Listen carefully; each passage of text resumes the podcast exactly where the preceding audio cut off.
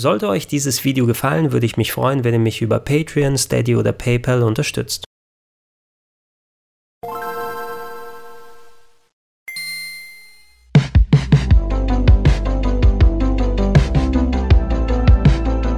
Wer wie ich in den 80ern und 90ern groß geworden ist, der kann sich noch an viele Gaming-Sessions mit den Freunden erinnern, bei denen mindestens einer die Arschkarte gezogen hat und einen Third-Party-Controller benutzen musste. Es gab natürlich auch Ausnahmen von der Regel, aber oft war es so, dass die Controller, die nicht original von den Konsolenherstellern stammen, meist um einiges günstiger waren, deswegen sich oft bei solchen Multiplayer-Gefechten im Einsatz befunden haben, allerdings auch an der Qualität es häufig mangeln konnte. Das Steuerkreuz war nicht so genau, die Knöpfe haben sich ein bisschen schwierig gedrückt und im schlimmsten Fall taten die Hände danach sogar ziemlich weh.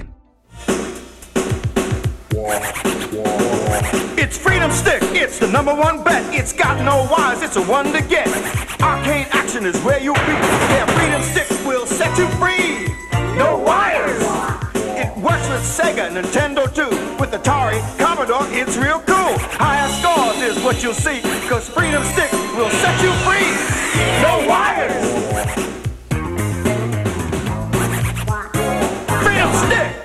Aber auch wenn bei modernen Konsolen Third-Party-Controller etwas aus der Mode gefallen sind, toben sie sich im Retro-Gaming-Bereich so richtig aus. Da gibt es beispielsweise Controller, die sich direkt an alte Geräte anschließen lassen. Es gibt Gamepads, die genau wie auf dem Super Nintendo beispielsweise aussehen, aber dank Bluetooth und Funkadapter an modernen Konsolen funktionieren. Es gibt Arcade-Sticks mit USB-Anschluss, es gibt Adapter, bei denen man Original-Controller an älterer Hardware oder Emulationsmaschinen verwenden kann und all diese Sachen stapeln sich bei mir bis unter die Decke. Ich hatte auch schon länger drüber nachgedacht, ein paar Reviews zu den Controllern zu machen, allerdings wären die sehr kurz ausgefallen. Und jetzt mache ich aus der Not eine Tugend, auch wenn ich nur jedem Controller ein paar Minuten widmen brauche, machen wir einfach ein großes Special, vielleicht den ersten Teil davon, schreibt einfach in die Comments mit rein, ob euch sowas in der Art gefällt und ihr von mehr Geräten gerne was wissen möchtet. Und hier ist das erste Third-Party Retro Gaming Controller Special auf dem RPG Heaven. Yeah! Während der Großteil der Geräte aus meinem persönlichen Fundus stammt, an dieser Stelle ein Dank an die Leute von worldwidedistribution.de, die mir für dieses Video die Hyperkin-Geräte als auch den Brook-Adapter für Saturn und Dreamcast zur Verfügung gestellt haben.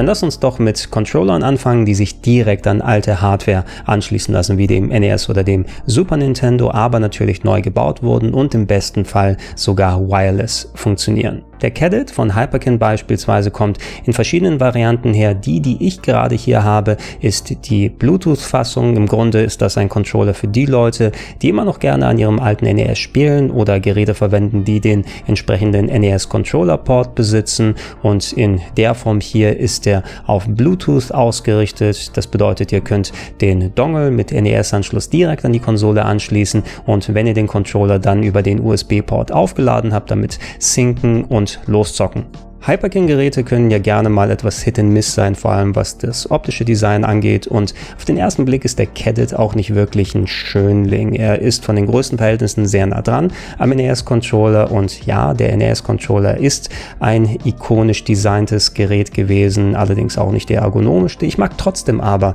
wie er in der Hand lag. Und beim Cadet ist es jetzt so, dass hinten zwei große Wülste sind, um wahrscheinlich den Controller besser in der Hand liegen zu lassen. Die fand ich persönlich ein bisschen störend Abstand, muss ich sagen. Das fühlte sich an, als ob der Controller irgendwie zu groß ist. Allerdings auf der Vorderseite gibt es links und rechts beim Steuerkreuz und bei den Buttons zwei abgeschrägte Ecken. Ich dachte auch zuerst, okay, das ist einfach mal eine Änderung, um eine Änderung gemacht zu haben. Aber die funktioniert tatsächlich für mich, denn dadurch liegen die Daumen ganz gut auf dem Controller und die Ecken stechen nicht so rein und ich hatte eigentlich ein ganz gutes Gefühl, wenn ich äh, damit gespielt habe. Mit der Funktionsweise, da hatte ich eigentlich überhaupt keine Probleme, denn ich finde, das Steuerkreuz ist sehr gut gelungen und präzise, wie auch die Knöpfe, die einen vernünftigen Druckpunkt haben und der Bluetooth-Adapter, der hat für mich nicht wirklich irgendeinen spürbaren Delay dazu gepackt. Das hat sich alles so schnell, fix und präzise wie am originalen NES angefühlt. Maximal könnte ich sagen, dass der Controller sich ein bisschen leicht angefühlt hat, aber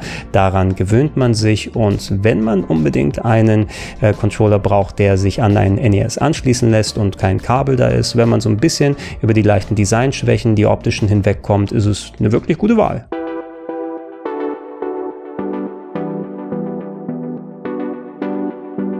In der Fasson können wir eigentlich gleich weitermachen, denn was der Cadet für das NES ist, ist der Scout für das Super Nintendo, also ein Hyperkin Controller mit Bluetooth-Funktion und Adapter, so dass man ihn an die originale Konsole anschließen kann. Soweit ich sehen konnte, gibt es vom Scout verschiedene Varianten, welche die verkabelt sind, einige, die einen Bluetooth-Adapter für das Super Nintendo Mini stattdessen haben. Ich denke, von der Funktionsweise her sollten die alle gleichwertig sein, nur dass da eben die Anschlussart unterschiedlich ist.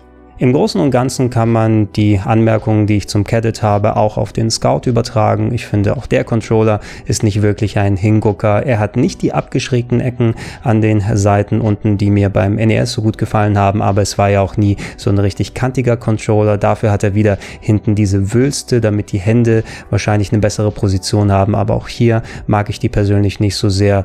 Die L- und R-Buttons funktionieren vernünftig, die Face-Buttons sind auch vollkommen in Ordnung. Mit dem Steuerkreuz bin ich nicht zu 100% warm geworden. Es ist zwar präzise, aber ich finde gerade die Kanten sind ein bisschen ähm, hoch und stehen ein bisschen ab, so dass ich das Gefühl hatte, dass ich der äh, ein bisschen extra in meinen Daumen reingedrückt habe. Vielleicht ist das was, wenn man längere Stunden damit spielt, dass es eventuell für kleine Stellen oder sowas sorgt, aber ansonsten war die Präzision durchaus in Ordnung. Äh, insgesamt würde ich aber sagen, es gibt schon sehr viele Alternativen, die sich am Super Nintendo Controller orientieren und während ich bei dem NES NES zumindest kein Problem hätte mit dem Cadet zu spielen, habe ich persönlich mehr Alternativen, dass ich den Scout nicht direkt als erste Wahl sehen würde.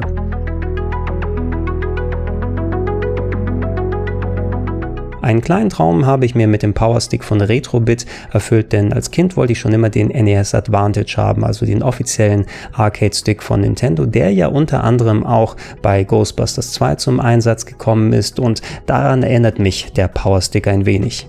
Mit circa 1,75 Meter Kabellänge müsst ihr beim Zocken jetzt nicht direkt vorm Fernseher sitzen. Etwas länger wäre aber natürlich schöner gewesen. Der Griff selber, der hat Mikroschalter drin, das heißt beim Bewegen vernehmt ihr dieses schöne Klacken, was einerseits für mehr Präzision, aber auch für besseres Feedback sorgt. Das ist eine gute Sache, dass sowas im Griff drin ist. Die Button selber haben keine Mikroschalter, aber bei denen ist es halb so wild. Die funktionieren auch so ganz gut. Dadurch sind die Buttons als auch der Griff aber relativ laut. Wenn ihr also hellhörige Wände habt, dann passt auf, dass ihr eure Nachbarn nicht stört.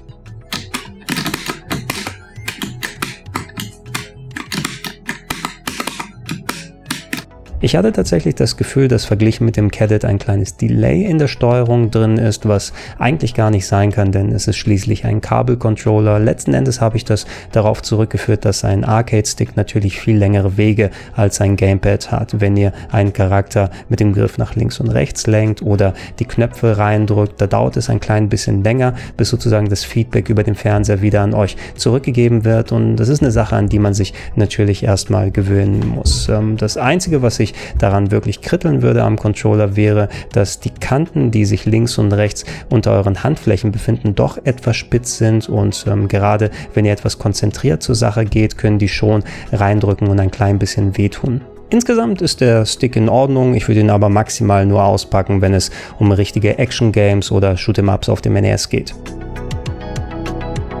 Abschließend wollen wir diese Kategorie mit einem zugegebenermaßen Fehlkauf von mir, denn ich dachte damals eigentlich, ich hätte die Variante mit USB-Kabel bestellt, um sie am Rechner und anderen Geräten zu betreiben. Stattdessen habe ich die Version bestellt mit dem Anschluss für die originale Konsole und war dann zu faul, alles zurückzuschicken. Ich spreche vom offiziell lizenzierten Sega Saturn Controller von Retrobit.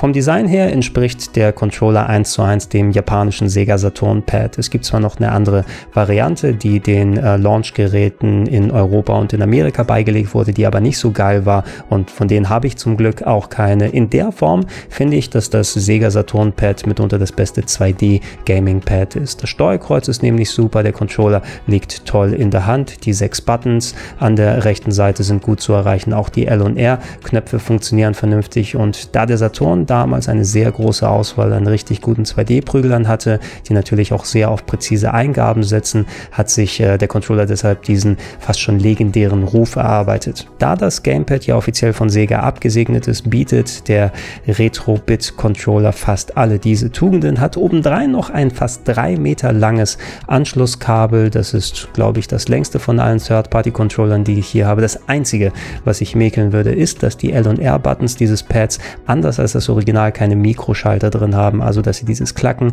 wie vorhin erwähnt, dann vernehmt beim Spielen und die dadurch nicht ganz so griffig wirken. Aber ansonsten bekommt ihr so ziemlich eins zu eins das Sega Saturn Erlebnis und ja, ich überlege gerade wieder, ob ich mir einfach doch noch den USB-Controller dazu bestelle. Das ist schon ein gutes Ding.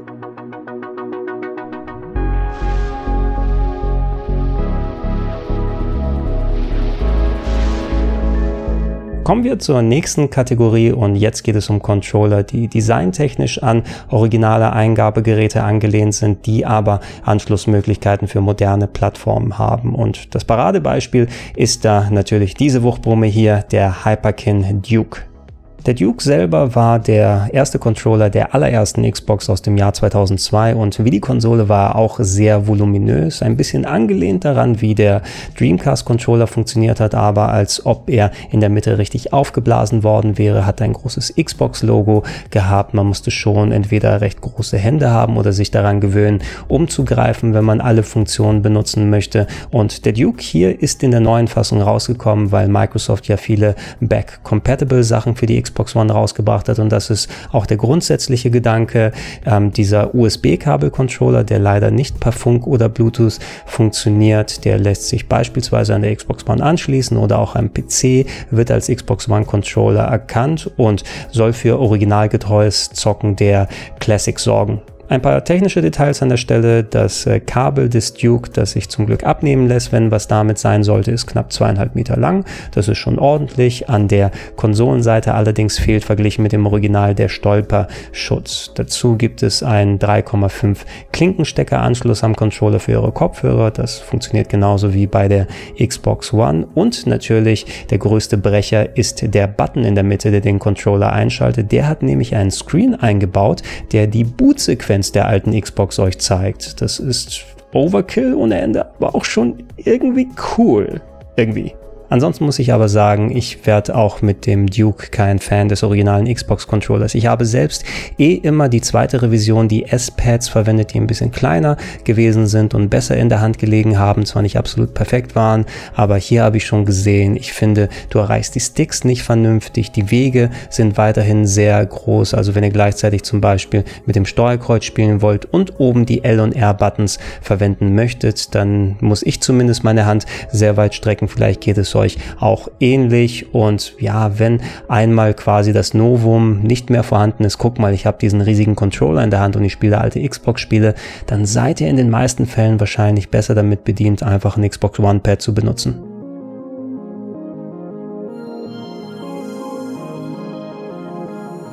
Von der Xbox zum Sega Mega Drive und dem 6-Button Genesis Gamepad von Retro Flag. Ich habe mir dieses Pad damals bestellt, als ich mein Mega Drive Raspberry Pi Gehäuse mir geholt habe, bevor das Mega Drive Mini rausgekommen ist, um ein originalgetreues USB Gamepad im Mega Drive Design zu haben und ich war tatsächlich ziemlich erstaunt, denn es sah nicht nur sehr originalgetreu aus, mit der Ausnahme natürlich, dass ihr keine offiziellen Sega Schriftzüge habt, habt und statt dass ihr einen Mode-Button oben hattet, der beim originalen Gamepad zwischen der 3-Button und 6-Button Funktionsweise geschaltet hat, stattdessen zwei L- und R-Buttons jetzt vorhanden waren, um bei anderen Geräten auch die Funktion zu erfüllen. Ich habe jetzt leider direkt hier kein 6-Button-Gamepad mehr im vernünftigen Zustand, so dass ich nicht direkt sagen kann, wie originalgetreu alles geworden ist. Aber für mein Gefühl, so wie der Retro Flag Controller in der Hand liegt, ist es auch beim originalen Gamepad gewesen. Ich finde immer noch, dass der Sega Saturn Controller zwar der bessere insgesamt ist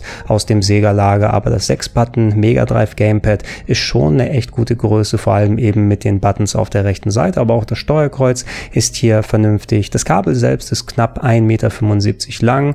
Wie bei den anderen Geräten schon gesagt, das ist in Ordnung, könnte aber auch durchaus länger sein. Das Einzige, was ich hier zu kritteln hätte, ist, dass äh, gerade der L-Button auf der oberen Seite etwas zu leichtgängig ist. Ich habe den aus Versehen öfters gedrückt, einfach wenn ich meinen Finger oben abgelegt habe, um mit dem Steuerkreuz zu agieren. Und ja, wenn der ein klein bisschen schwergängiger gegangen wäre, dann hätte ich ein paar Fehleingaben damit vermieden. Ansonsten aber ein schönes Pad, was für einen schmalen Taler zu haben ist und wer ein 6-Button Mega Drive Gamepad Fan ist, der kann gerne zuschlagen. Oh, übrigens aufpassen, ich habe das auch am Mega Drive Mini probiert und da hat er leider von Haus aus nicht funktioniert. Da gibt es andere lizenzierte 6-Button Gamepads.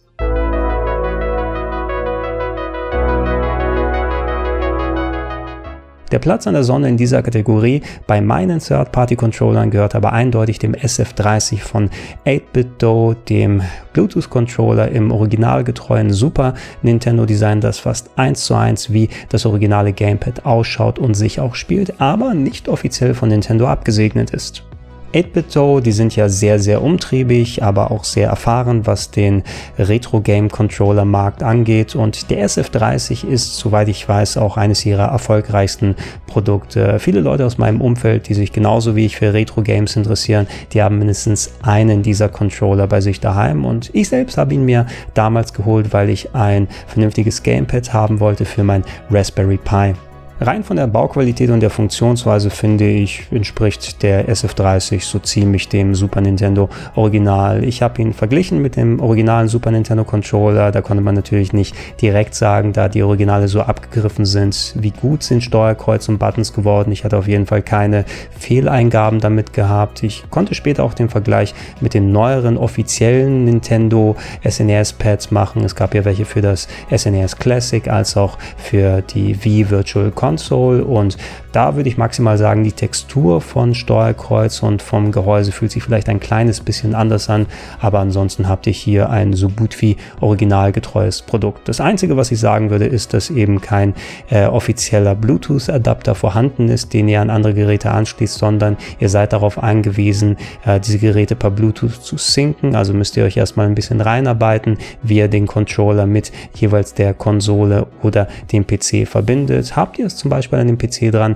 wird das äh, SF30 als Xbox-Pad erkannt. Das heißt also, alle Games, die auf X-Input ausgelegt sind oder bei Steam mit Xbox-Controllern funktionieren, sollten auch mit dem SF30 vernünftig laufen. Leider ist das exakte Modell, was ich hier habe, nicht mehr offiziell bei 8BitDo erhältlich, denn ich weiß nicht, ob sich Nintendo beschwert hat oder die vorsorglich das aus dem Sortiment genommen haben, aber es ist eben so nah am Original dran, dass sie neue Varianten da rausgebracht haben, die von der Funktionsweise sehr ähnlich sind, aber beim Look angepasst wurden. Wenn ihr also exakt so ein Pad haben wollt, dann müsst ihr euch leider auf dem Gebrauchtmarkt umschauen.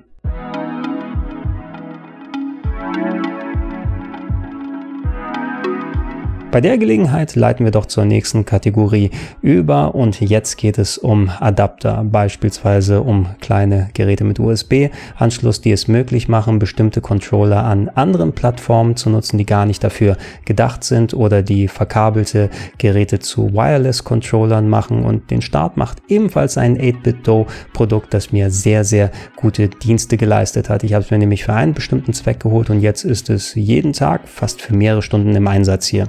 Grundsätzlich finde ich, dass der Bluetooth-USB-Adapter von 8BitDo fast ein kleines Wunderwerk ist. Der hat nicht allzu viel gekostet und ich habe ihn mir eigentlich gekauft, als meine Joy-Cons für die Switch nicht mehr so richtig funktionieren wollten und ich ein vernünftiges Pad benutzen wollte, um beispielsweise Super Mario Maker 2 zu spielen. Und der Bluetooth-Adapter beispielsweise macht es möglich, wenn man ihn an der Switch benutzt, Controller von anderen Konsolen an der Switch zu verwenden, die dann als Switch Gamepad erkannt werden, wie beispielsweise diese PC-basierte Controller, der Xbox One Controller oder auch der PlayStation 4 Controller, der natürlich ein fantastisches Gamepad hat und damit werden Jump'n'Runs zur Wonne. Was ich danach aber gemerkt habe, ist, dass ich nicht nur viele verschiedene Controller damit an der Switch benutzen kann, sondern im Endeffekt, wenn ich einen Controller mit dem Adapter gesynkt habe, den an fast jedes Gerät anschließen kann und damit eine Wireless-Eingabe habe. Insbesondere mit dem PS4-Controller im Verbund habe ich beispielsweise einfach den Adapter von der Switch abgezogen und dann ans Raspberry Pi angeschlossen und schon konnte ich damit direkt spielen, ohne irgendwelche Bluetooth-Sync-Geschichten zu machen. Das hat der Adapter für mich äh, abgenommen genommen und wenn ich dann damit fertig war, habe ich den Adapter an den PC angeschlossen und da ging es auch gleich problemlos weiter. Was sehr schön ist, ist, dass der Adapter auch äh, Gerätefunktionen wandeln kann. Das heißt, ich kann nicht nur ein PS4-Pad anschließen und dann wird es als PS4-Pad am PC erkannt, denn es gibt ja viele Spiele, die direkt auf X-Input setzen, also auf das Protokoll, womit eigentlich Xbox Gamepads funktionieren und ähm, ich kann je nach Einstellung, die sich über einen Shortcut am Controller selber schnell nach ein paar Sekunden ändern lässt, beispielsweise meinen PS4-Controller so anpassen, dass da Xbox-Eingaben ankommen, dann wird auch das das Licht grün am äh, PS4-Pad, sodass man erkennen kann, äh, welche Variante eingestellt ist. Und das hat für mich auch sehr, sehr viele Kompatibilitätsprobleme gelöst. Was auch noch dazu kommt, ist, dass der Adapter immer noch regelmäßig mit Firmware-Updates bedacht wird, so dass neue Funktionen hinzukommen und gegebenenfalls Bugs ausgemerzt werden. Ähm, ich kann mich gut daran erinnern, als das Mega Drive Mini rausgekommen ist, da hat der Adapter von Haus aus nicht funktioniert, aber ein paar Tage später gab es ein offizielles Firmware-Update und auf einmal habe ich dann mit dem PS4-Pad Mega Drive Spiele gezockt. Mein einziges Problem, was ich jemals hatte mit dem Adapter, ist, dass ich bei alten PS4-Pads öfters mal kleine Verbindungsprobleme und Aussätze hatte, wo ein Charakter für ein paar Sekunden beispielsweise in eine Richtung geht, in die ich gar nicht gedrückt hatte. Das war so ein bisschen ähnlich wie bei Joy-Cons und der Switch, wenn sich beispielsweise ein Hindernis zwischen Konsole mit Adapter und dem Gamepad befunden hat, dass solche Aussetzer verstärkt wurden oder ich gar nicht in die richtige Richtung dann lenken konnte. Das hat sich ergeben, nachdem ich mir ein neues PS4-Pad geholt geholt und damit gesynkt habe. Da konnte ich selbst jetzt beispielsweise eine Konsole hinterm Fernseher stehen haben und es funktioniert immer noch einwandfrei. Vielleicht habe ich auch Glück, aber eventuell solltet ihr darauf achten, wenn ihr gleiche Probleme damit erlebt. Auf der anderen Seite haben wir den sogenannten Brook Adapter und der ist insbesondere spannend für unsere Arcade Game Fans, die noch einen Sega Dreamcast und einen Sega Saturn haben. Der macht es nämlich möglich, kabellose Verbindungen mit den beiden Geräten zwischen dem PS4 Controller und dem Xbox One Controller herzustellen, aber auch diversen verkabelten USB Geräten wie beispielsweise Arcade Sticks und da gerade diese beiden Plattformen im Prügler und Action und Shooter Bereich richtig groß gewesen sind und und ähm, gute, hochqualitative Arcade-Sticks nicht mehr so im freien Handel verfügbar sind, ist das durchaus eine sinnige Sache. Was ich momentan nicht ausprobieren konnte, war die Dreamcast-Funktion. Da habe ich leider die Konsole momentan nicht hier. Ich konnte bei den YouTube-Kollegen, die das Gerät auch zum Testen da hatten, aber schon sehen, dass der Brook-Adapter da seine Arbeit sehr gut verrichtet und vor allem auch ein nettes Extra-Feature hat, denn es sind 200 VMU-Blöcke da drin vorhanden. Das heißt also, ihr könnt gleich automatisch saven und braucht keine extra Speicherkarte, die ihr irgendwo separat anschließen müsst. In den meisten Fällen funktionierte der Adapter beim Sega Saturn allerdings sehr gut und ich war erstaunt darüber, dass ich mit dem PS4-Pad ganz ohne Kabel klassische Saturn-Spiele zocken kann. Es gab eine Ausnahme, bei der ich erstmal äh, Bugtesting betreiben musste, weil ich war mir nicht ganz sicher, was hier los ist. Ich hatte das PAL Sega Saturn Shinobi Game eingelegt und das wollte partout nicht mit dem Brook-Adapter laufen, egal welches Gerät ich gerade gesynkt hatte. Das hat zwar einwandfrei mit dem verkabelten Original-Controller oder mit dem Retrobit Sega Saturn Controller funktioniert, aber mit dem Brook Adapter wollte das irgendwie nicht. Keine Ahnung, woran es lag. Alle anderen Spiele, die ich ausprobiert habe, haben allerdings funktioniert. Und eine Sache, die ich noch erwähnen muss, ist, dass der äh, Controller-Steckplatz des Sega Saturns am Brook Adapter sehr, sehr fest gewesen ist. Ich habe wirklich Probleme gehabt, ihn zuerst am Sega Saturn anzuschließen und musste dann sehr viel Kraft aufwenden, um den Brook Adapter wieder abzuziehen. Hatte fast schon die Befürchtung, dass ich meinen Controller-Port Support damit rausreiße. Aber letzten Endes habe ich ihn abbekommen und wie erwähnt, mit Ausnahme der Sega Saturn Version von Shinobi, die nicht geklappt hat, hat der Brook Adapter ansonsten anstandslos seinen Dienst verrichtet.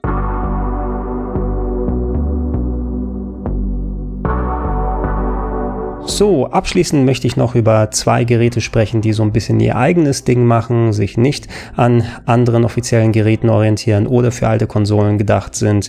Gehen wir zu den Arcade-Sticks rüber und da bediene ich mich ja mittlerweile verschiedenen Varianten, beispielsweise den Neo Geo Arcade Stick, der zwar auch Spiele eingebaut hat, aber sehr gut verbaut ist und den ich wirklich für so Prügelspiele und Action Games benutzen kann. Ich habe aber auch seit langen Jahren so einen kleinen, ja, in Anführungsstrichen Wegwerfstick bei mir von der Firma Lioncast mit USB-Controller. Der ist für nicht allzu viel Geld immer noch bei Amazon und anderen Leuten erhältlich und äh, den benutze ich häufiger mal, wenn ich keinen Bock habe, den großen Controller auszupacken. Meine Lioncast-Version wird als Switch-Controller erkannt, obwohl, soweit ich gesehen habe, gibt es auch Varianten, die als andere Controller erkannt werden. Wahrscheinlich ist es am sinnvollsten, in eine zu investieren, die auch als X-Input funktioniert, also welche, die als Xbox-Controller dann äh, bei den Geräten ankommt, dann habt ihr wahrscheinlich eine größere Kompatibilität. Ich habe es häufig eben benutzt, um entweder am Raspberry Pi damit zu zocken oder zuletzt an der Switch auch äh, Streets of Rage 4 damit gespielt und der Stick selber, der ist zwar ein bisschen leicht, man muss ihn schon vernünftig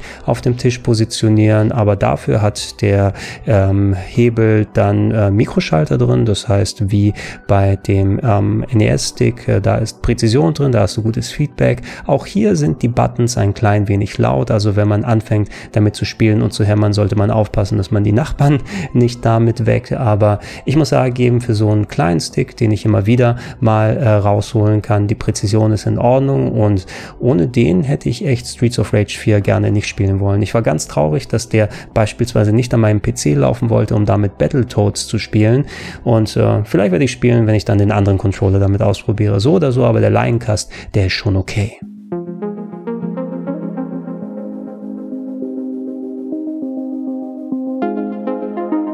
Und zum Abschluss gehen wir nochmal zu 8-Bit-Do und quasi dem Nachfolger der erweiterten Version des SF30, nämlich dem SN30 Pro Plus, einem Controller, der zu einem Teil im Super Nintendo Design ist. Ich habe mir die Variante geholt, die die Farbgebung wie der klassische Game Boy hatte. Die fand ich nämlich besonders cool, aber dafür hatte auch äh, Griffe unten wie das PlayStation Pad, hat Rumble mit eingebaut, hat zwei Analog-Sticks, hat äh, L2 und R2 Trigger und ist sozusagen die erwachsene Version der kleineren Pads, die sich für fast alles anwenden lassen.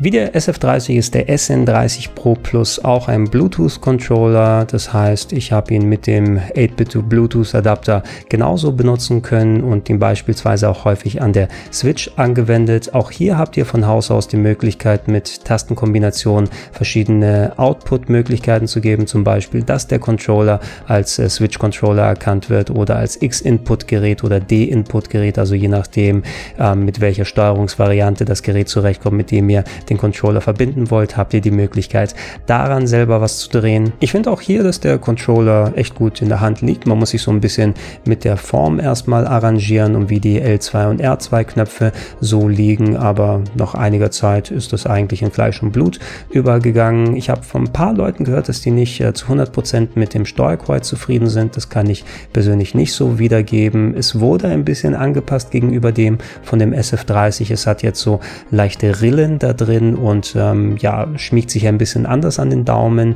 aber die Präzision ist immer noch genauso wie bei den alten Gamepads vorhanden und ich habe eigentlich keine Fehldrucke damit gemacht. Und auch die Knöpfe sind super, sie fühlen sich an wie vier kleine Gameboy-Buttons. Eine Sache, die ich ein bisschen merkwürdig fand, ist, dass der verbaute Akku sehr, sehr fest im Gerät drin gesteckt hat und ich wollte ihn eigentlich nur mal rausnehmen, um ihn in die Kamera zu zeigen und musste einen Schraubenzieher dafür verwenden und danach ging das Gerät irgendwie nicht für eine halbe Stunde. Ich weiß nicht, ob ich die Kontakte irgendwie verbogen habe. Auf einmal hat er dann später wieder funktioniert, aber passt lieber auf, bevor ihr den Akku entfernt und eigene Batterien reinpacken wollt. Benutzt es lieber so, wie es ist. Ansonsten habe ich da nicht wirklich viel groß zu mäkeln Mäkeln gehabt und ähm, der Controller hat noch ein weiteres sehr großes Plus. Es gibt nämlich eine Software von 8BitDo, mit der ihr äh, Programmierungen mit dem Controller dann äh, machen könnt. Das heißt, ihr verbindet ihn mit dem PC per USB-Kabel, könnt natürlich auch Firmware-Updates machen, wenn sie nötig sind und könnt beispielsweise einzelne Funktionen an dem Controller